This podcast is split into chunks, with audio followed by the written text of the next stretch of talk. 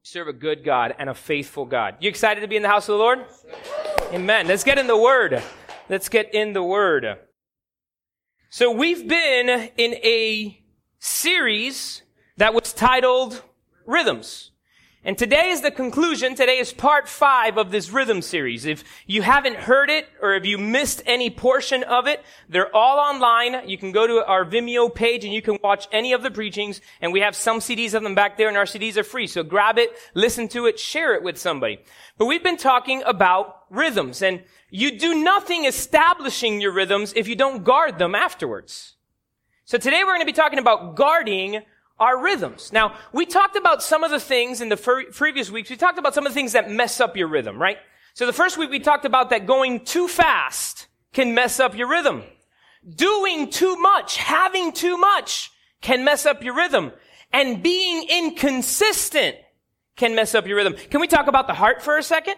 What happens if your heart is beating way too fast? cardiologist says there's a problem.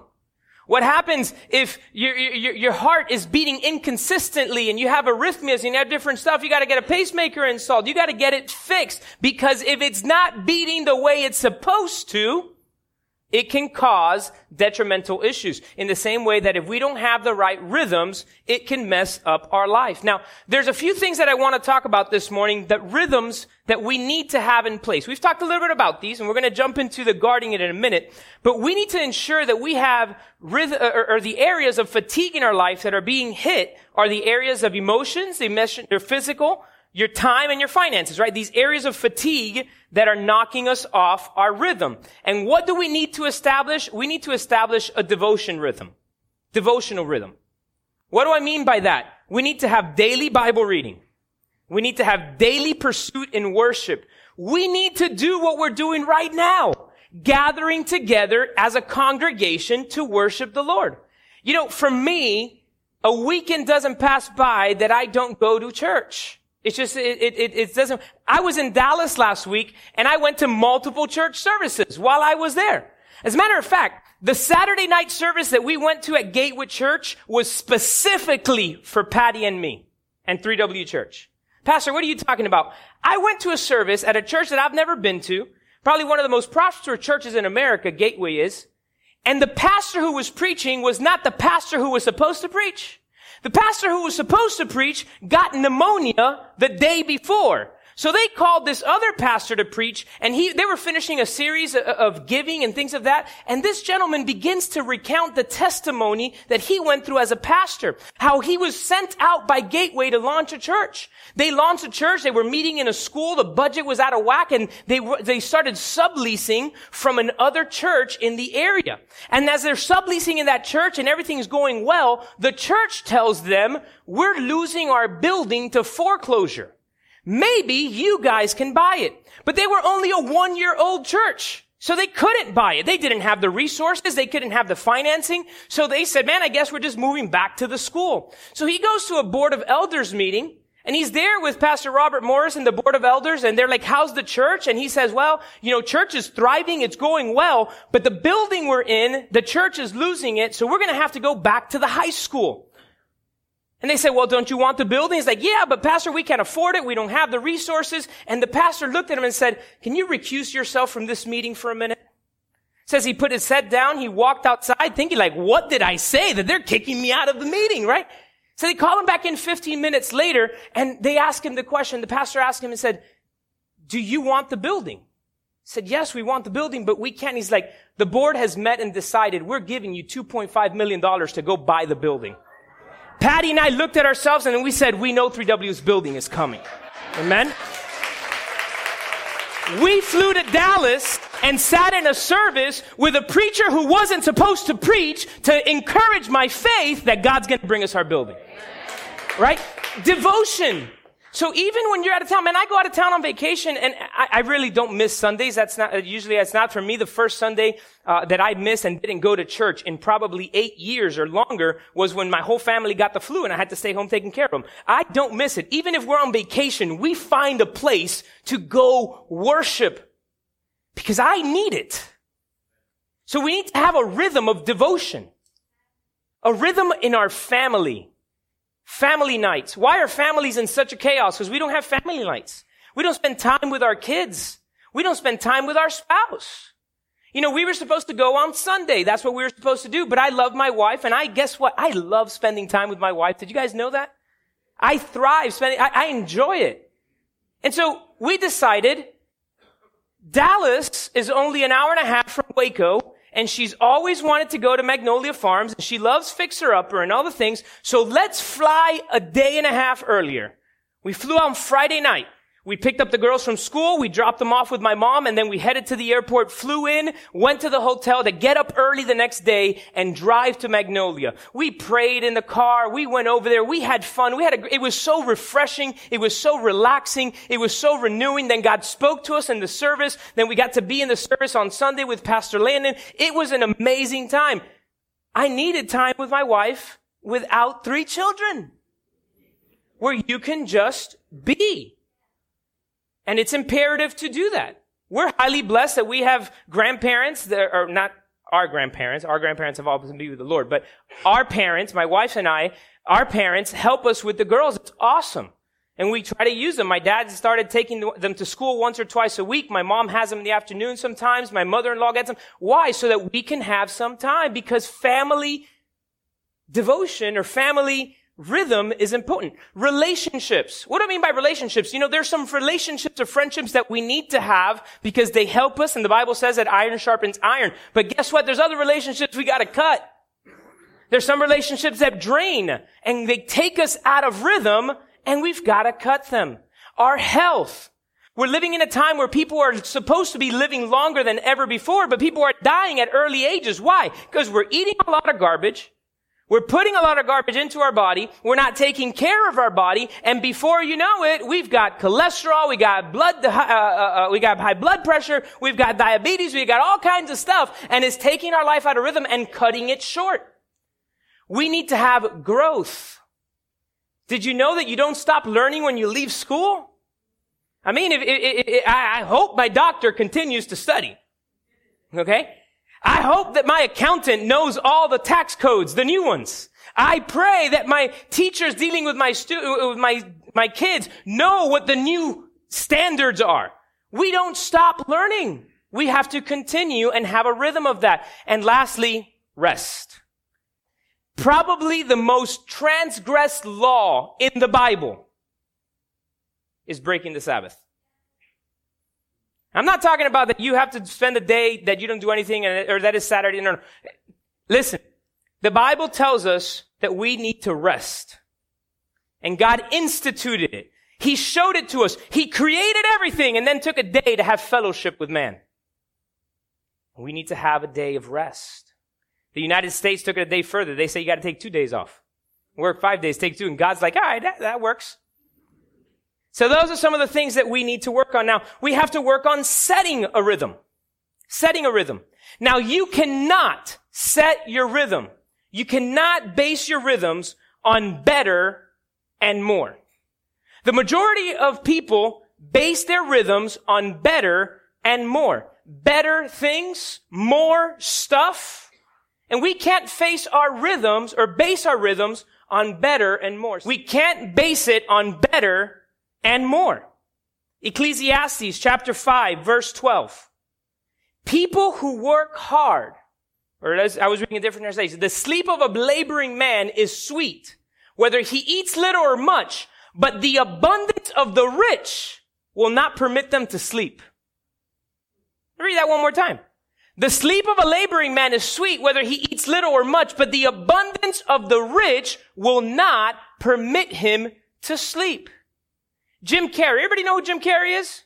He said this a couple, a couple years back. He said, I wish that everyone would be rich and famous so that they would understand that being rich and famous do not bring you happiness. Pretty, pretty strong statement. Somebody who is rich and famous. They did studies about wealth and it, happiness that it brings. And they were able to conclude that there is a small correlation to more happiness in a person the more money they make up to about $70,000 a year. Small correlation, not huge, small correlation. And at about $70,000, it begins to plateau. All the way to about $200,000. And at about $200,000, it actually begins to go back down. Because now they're worried about everything they could lose. You can look up the studies online. More does not make you happy. As a matter of fact, our rhythms, they should be based on virtue and truth. Values and truth. Another way of describing it. Values. What do you value? If I were to ask most of you right now, if you ask me, what do you value the most in your life? I'm probably going to tell you the truth. My relationship with God. Now here's the question I'm going to ask you. Do the rhythms of your life show that you value that first? then I'll say, what do I value most after that? My wife. My children. Do the rhythms of my life demonstrate the value that I have for my wife and my children? I mean, I love you guys. You guys know I love you. I, I, do. I love you guys. Let me tell you something. You take the back seat to Patty and Abigail, Alexandra, and Samantha. Every single day. You will take back seat to them. I'm going to put them because I value them. And then obviously I value you guys. I value the church, but we need to have the priorities in place. What's the truth? The Word of God. So many of us have a life out of rhythm because we don't know what the Bible says. The other day, Patty had massive conviction as she was reading her daily Bible study, her daily Bible reading. Why, uh, what was it she convicted on? We're not animal people. My wife and I are not animal. We don't have anything against animals, but we don't have pets. The truth is, if we had a pet, it, w- it would be a disservice to the animal because we're always so busy. It's never going to get walked. It's never going to, it's going to have, you know, everybody's going to then call the, you know, the, the, the, yeah, they're going to say these guys are bad pet people, right? So we're not animal people. Do you know that there's a verse in the book of Proverbs that talks about treating animals right? So Patty reads this and she calls me. She's like, oh my God, God just convicted me. I'm like, what are you talking about? This verse in Proverbs is talking about taking care of the animals and, and, and this and that or the other. And I'm like, all right, praise God. Even spoke to you about that, right? Like, God speaks us. It is in the scripture. You got to know what the scripture says, church, is the point I'm trying to prove. And then once you set your rhythm, you got to guard it. See, we do nothing we did this series. I've talked to so many of you after service or throughout the weeks. Pastor, this preaching has been awesome. This has been amazing. I'm adjusting things in my life. I'm getting things in order. If I talk to you three months later and you reverted back to where you were, it means you didn't guard the rhythm. It's like somebody who goes on a diet, loses 25 pounds, and then you see them three months later and they gained 84. Did nothing. Did nothing. So once you've set the rhythms, then we have to start guarding our rhythms. And the first way, the first thing that we need to do, guys, to guard our rhythms is this word. It's contentment. We need to learn how to be content. Content. The majority of people do not live a life of contentment. Instead of pursuing happiness, church, we need to pursue contentment. Contentment.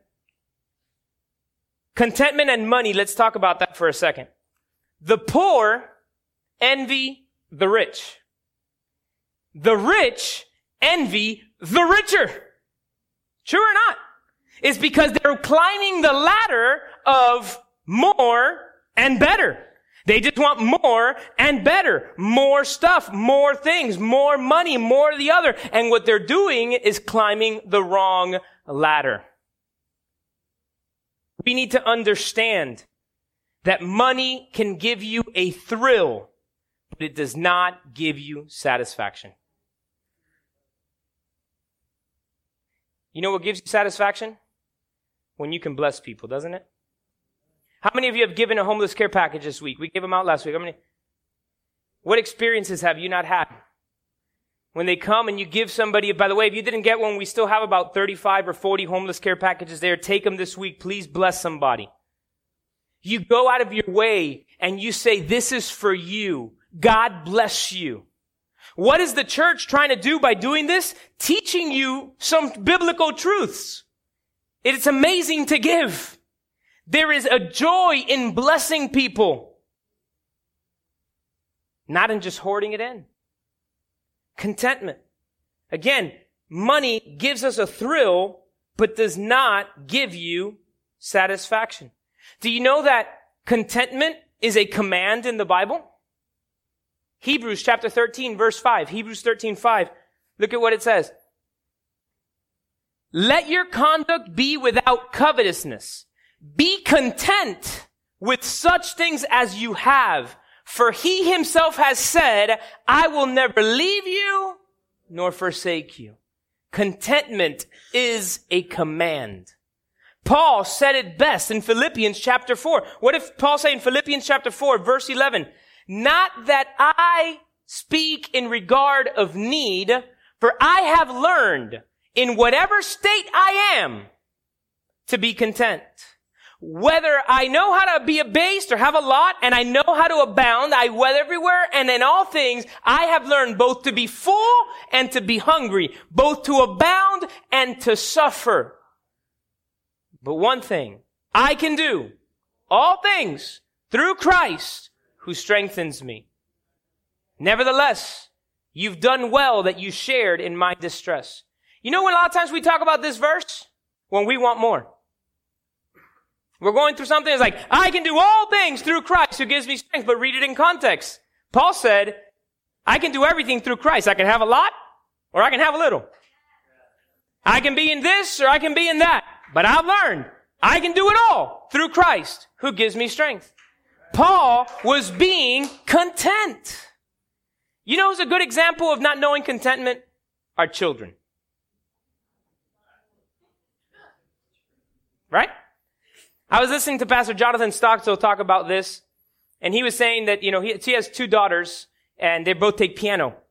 And they take 30 minute classes. My daughter takes piano and uh, one takes piano, one takes guitar, but they do it on separate days. His daughters do them back to back. So usually he takes one, drops her off, and stays with the other one in the car doing something or whatever. Half an hour passes and they switch them. But he got there one day and he had to go to the grocery store. So he just said, okay, you guys are both staying. So you're going to wait for your sister while she practices. And then while you practice, your sister's going to wait for you.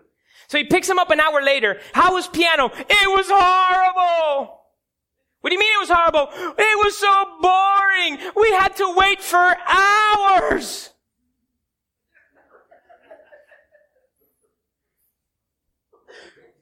One hour. 30 minutes. Kind of talks a little bit about that perspective part that we talked about a few weeks ago, too. Learning how to be content, church. We guard our rhythms with contentment.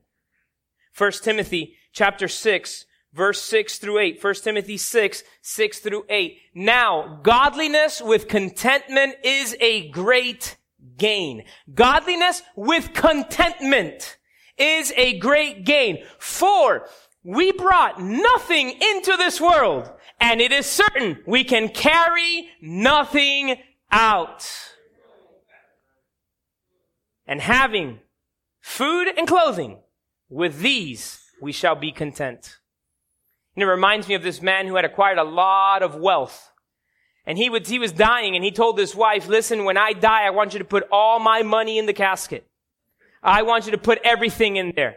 And she said, okay, honey, I will. And she had told her friends that she was going to honor his request or whatnot. And the guy passes away and they have the funeral and at the end of the day she goes right before they close the casket she goes up to the front puts something inside and then they close the casket and her friends come and is like i can't believe you did that you gave him you put all the money in like yes i did i honored his request i just wrote him a check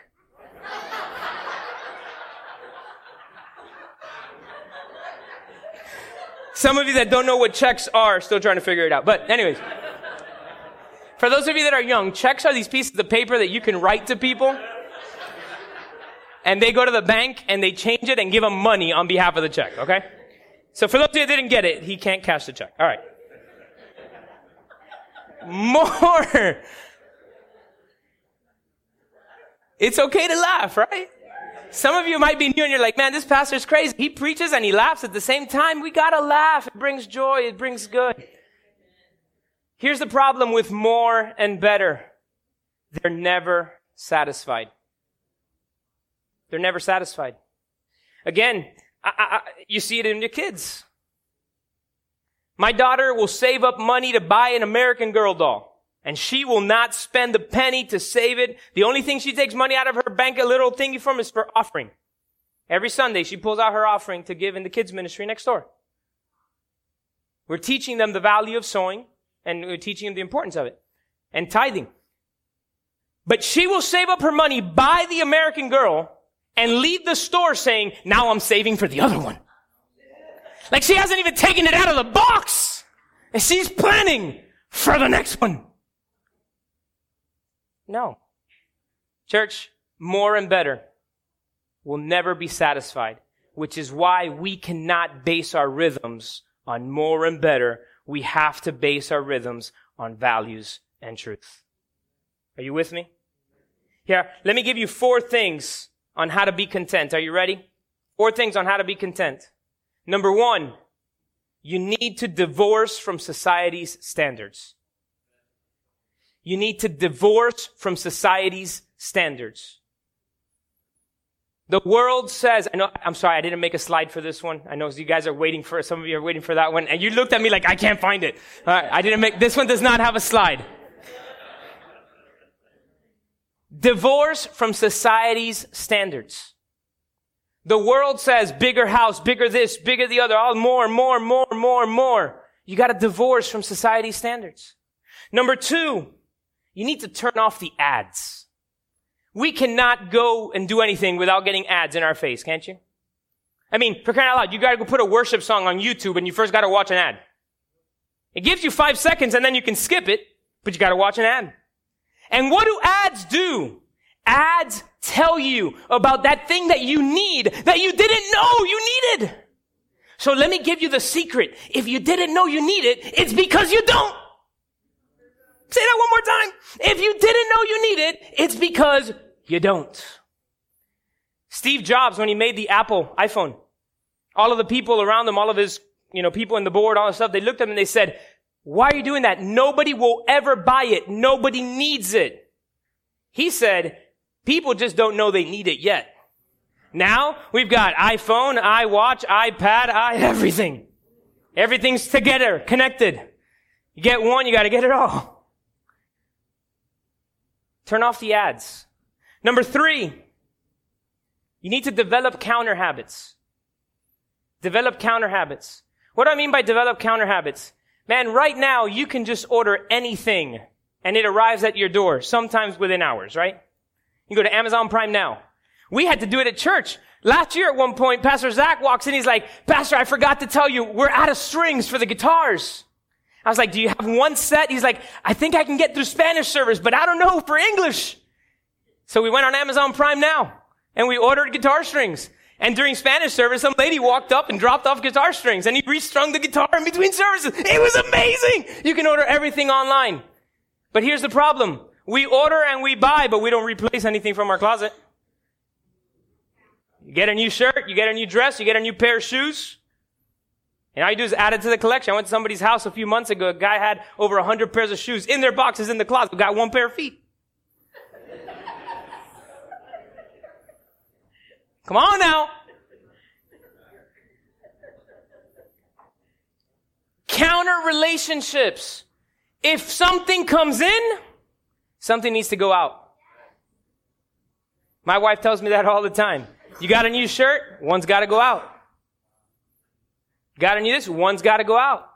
Why? Because you're just getting more and more, and you need a bigger house, not because you need more space for people, you need more space for stuff. Some of you can't even have somebody come over to your house because they can't walk through the path of stuff you have created in the house. So we gotta create counter habits. And this one's key. You ready for this one? Surround yourself with people who get it. Surround yourself with people who get it. What do I mean by that? You need to have like-minded people that when they go, oh, let's go to watch this movie. I'm sorry, I haven't had a date night with my wife this week, so guess what? I'm not going on a double date with you. Pastor, I get it. Somebody who understands that when you make the decisions you're making, they get it because they're making the same rhythm choices in their life as well. So those are the four things on how to combat it. And lastly, I want you to write this down. Watch this now. God is what we need. Things are just what we use. God is what we need. Things are what we use. Church, the first thing to guard your rhythms is contentment. The second thing to guard your rhythms is this, simplicity. Simplicity. That's how you guard your rhythms with simplicity. As a matter of fact, contentment facilitates simplicity. Contentment facilitates simplicity. And the order to conquer the cycles of overload and stress in our lives, we just need simplicity. Keep it simple. Keep it simple. Don't make it so elaborate, so crazy, that then you're all discombobulated and out of whack. As a matter of fact, Jesus, he was a very simple king, wasn't he? Jesus, the greatest king in the history of the world, was the most simple. What did he say in the scripture? Foxes have holes, but the son of man has nowhere to lay down his head. Get something. I want you to understand. I'm not preaching poverty. And I'm not preaching sell all your stuff and go live under a tree and receive the homeless care packages that we give out. That's not what I'm preaching. Okay? I'm preaching about keeping things simple. Jesus modeled simplicity better than anyone, and his simplicity was not accidental. The people would come to him, let's make you king. We're going to make you king. He's like, no, you're not. What would he, he would heal people and be like, hey, don't tell anybody. He modeled simplicity. And here's the question I have for you. Are we called to live like a king or to be like the King of Kings.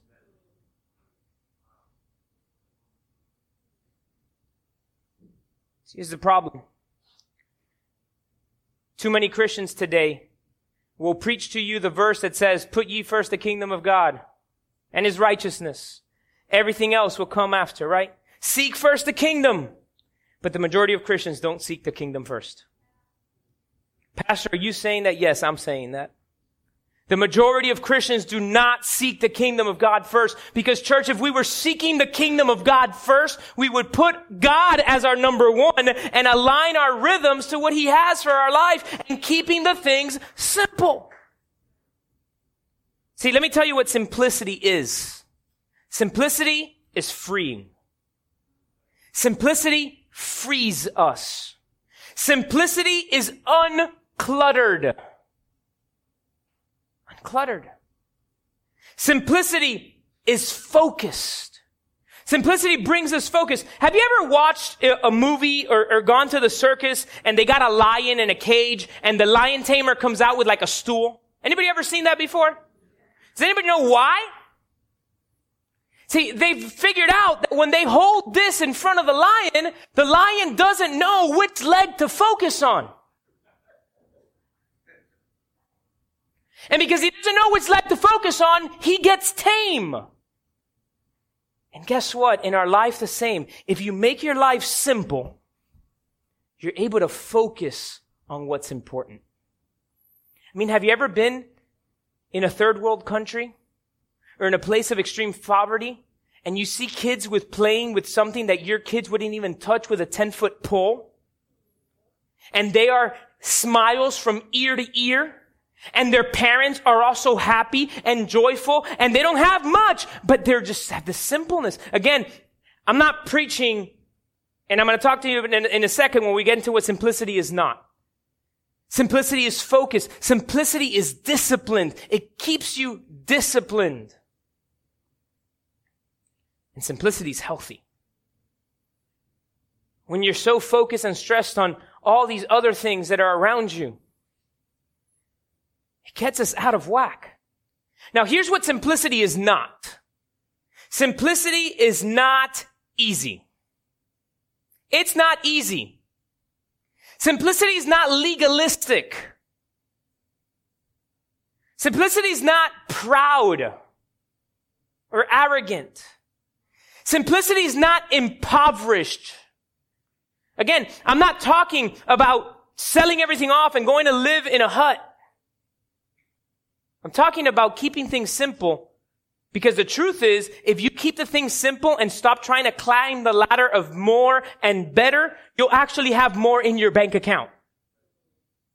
So many times, people are struggling not because they don't make enough money or some people in our politics call it a living wage, just because they're living out of their means. Which is when we talked about finances in the beginning of the series, we talked not live within your means, live below your means. What's the number one mistake people do when they get a raise? They increase their spending. The truth is, if you set a budget and you get a raise, save what you can to be able to get yourself in a better tomorrow. To be able to experience the joy of blessing people. Some of you have the heart, oh man, I want to bless this person, but you can't. Why? Because your life is so out of whack and it's not simple. I heard a pastor one time tell the congregation they were in a building project and they said, church, I have amazing news. All of the money for the new building has been acquired. And everybody started cheering. And he said, but it's still in your pockets.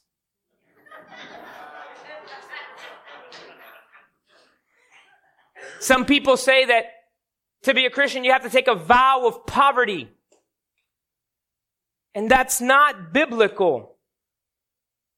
God said he wants you to prosper and be in health as your soul prospers.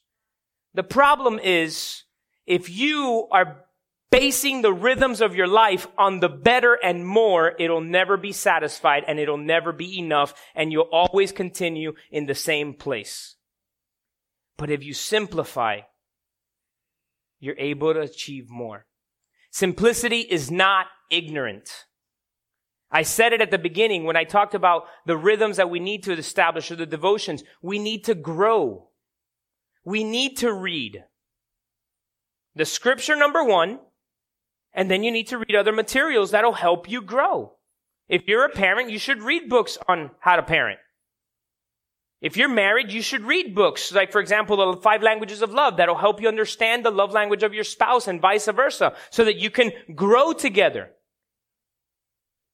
If you're in whatever career, you need to grow. Simplicity is not being ignorant. Ah, no, never mind. I can't say it.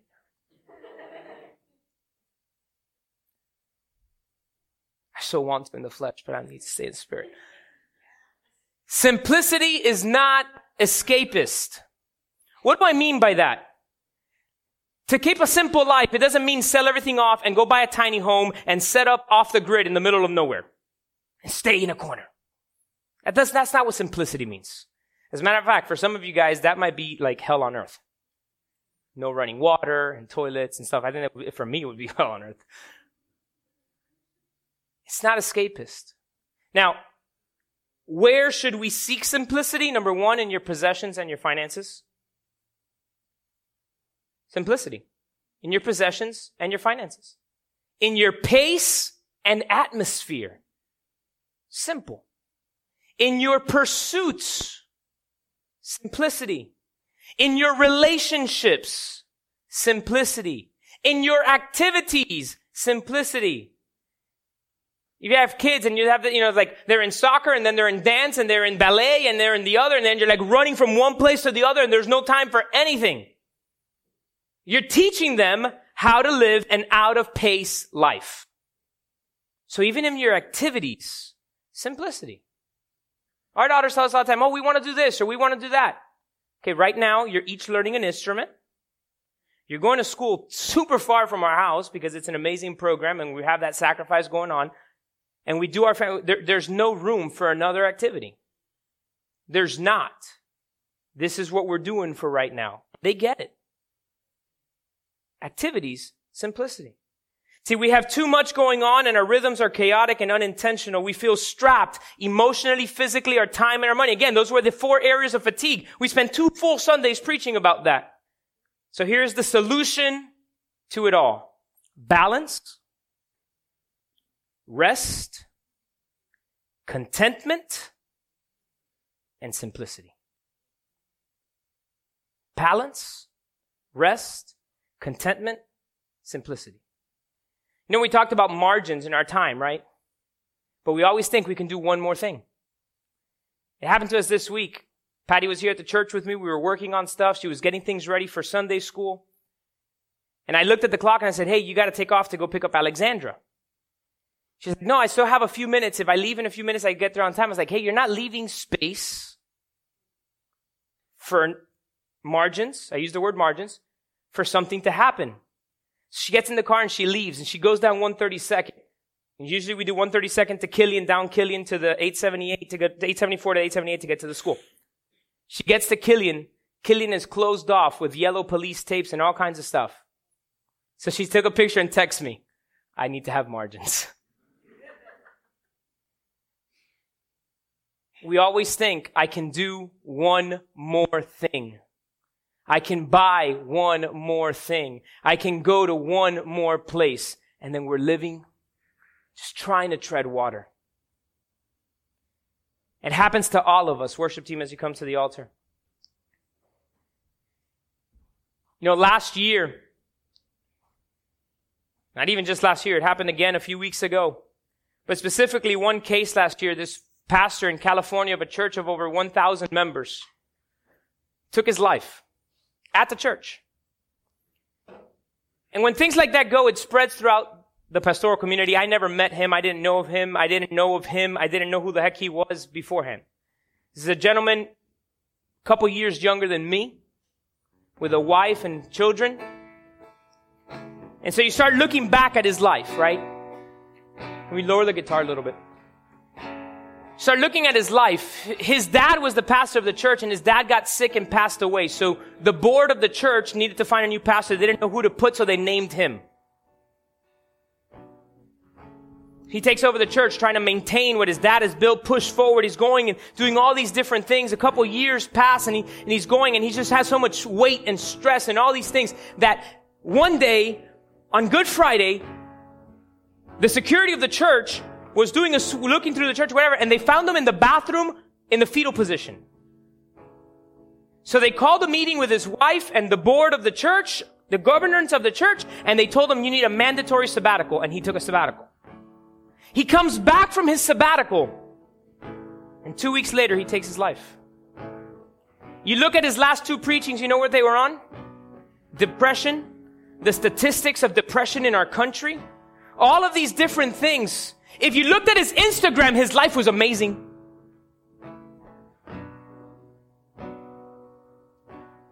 But he was out of rhythms. Some of you are going to ask me now and say, hey, Pastor, are you good? I promise I'm good. I'm straight. I guarantee you that if I ever feel that way, I will go work at McDonald's and hand over the church to somebody else.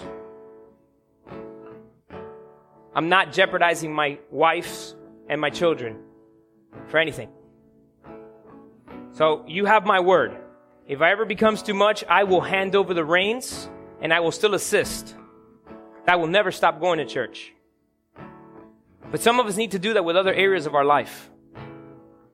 Because if you keep a life going out of rhythm, we talked in the beginning of the series, what is rhythm? It is something that you can do over and over again without getting exhausted of it. The belt on a car spins thousands and thousands, millions of times. The belt on my Volvo, or, or my, my mom drives it now. You have to change it at 100,000 miles. You know how many times that belt spun before you change it? As long as it's in the right groove, it's gonna last. And God built you to last. Jesus said, I have come to give you life and life abundant. But the lack of rhythm in our life is causing us to not walk in God's best. So church, how do we find or what do we do as the solution? It's balance, it's rest, it's contentment, and it's simplicity. I told you guys at the beginning of this series, I'm your pastor. But a pastor is not just supposed to tell you Bible, Bible, Bible. A pastor needs to show you how to stand on your legs and be able to have a life of longevity to fulfill your call in the kingdom. And if your life is emotionally in fatigued, physically in fatigue, if your time is fatigued, and if your finances are in fatigue, you can't have the best that God has for you. So let's strive to bring balance, rest, contentment, and simplicity so that we can fulfill the call of God in our lives.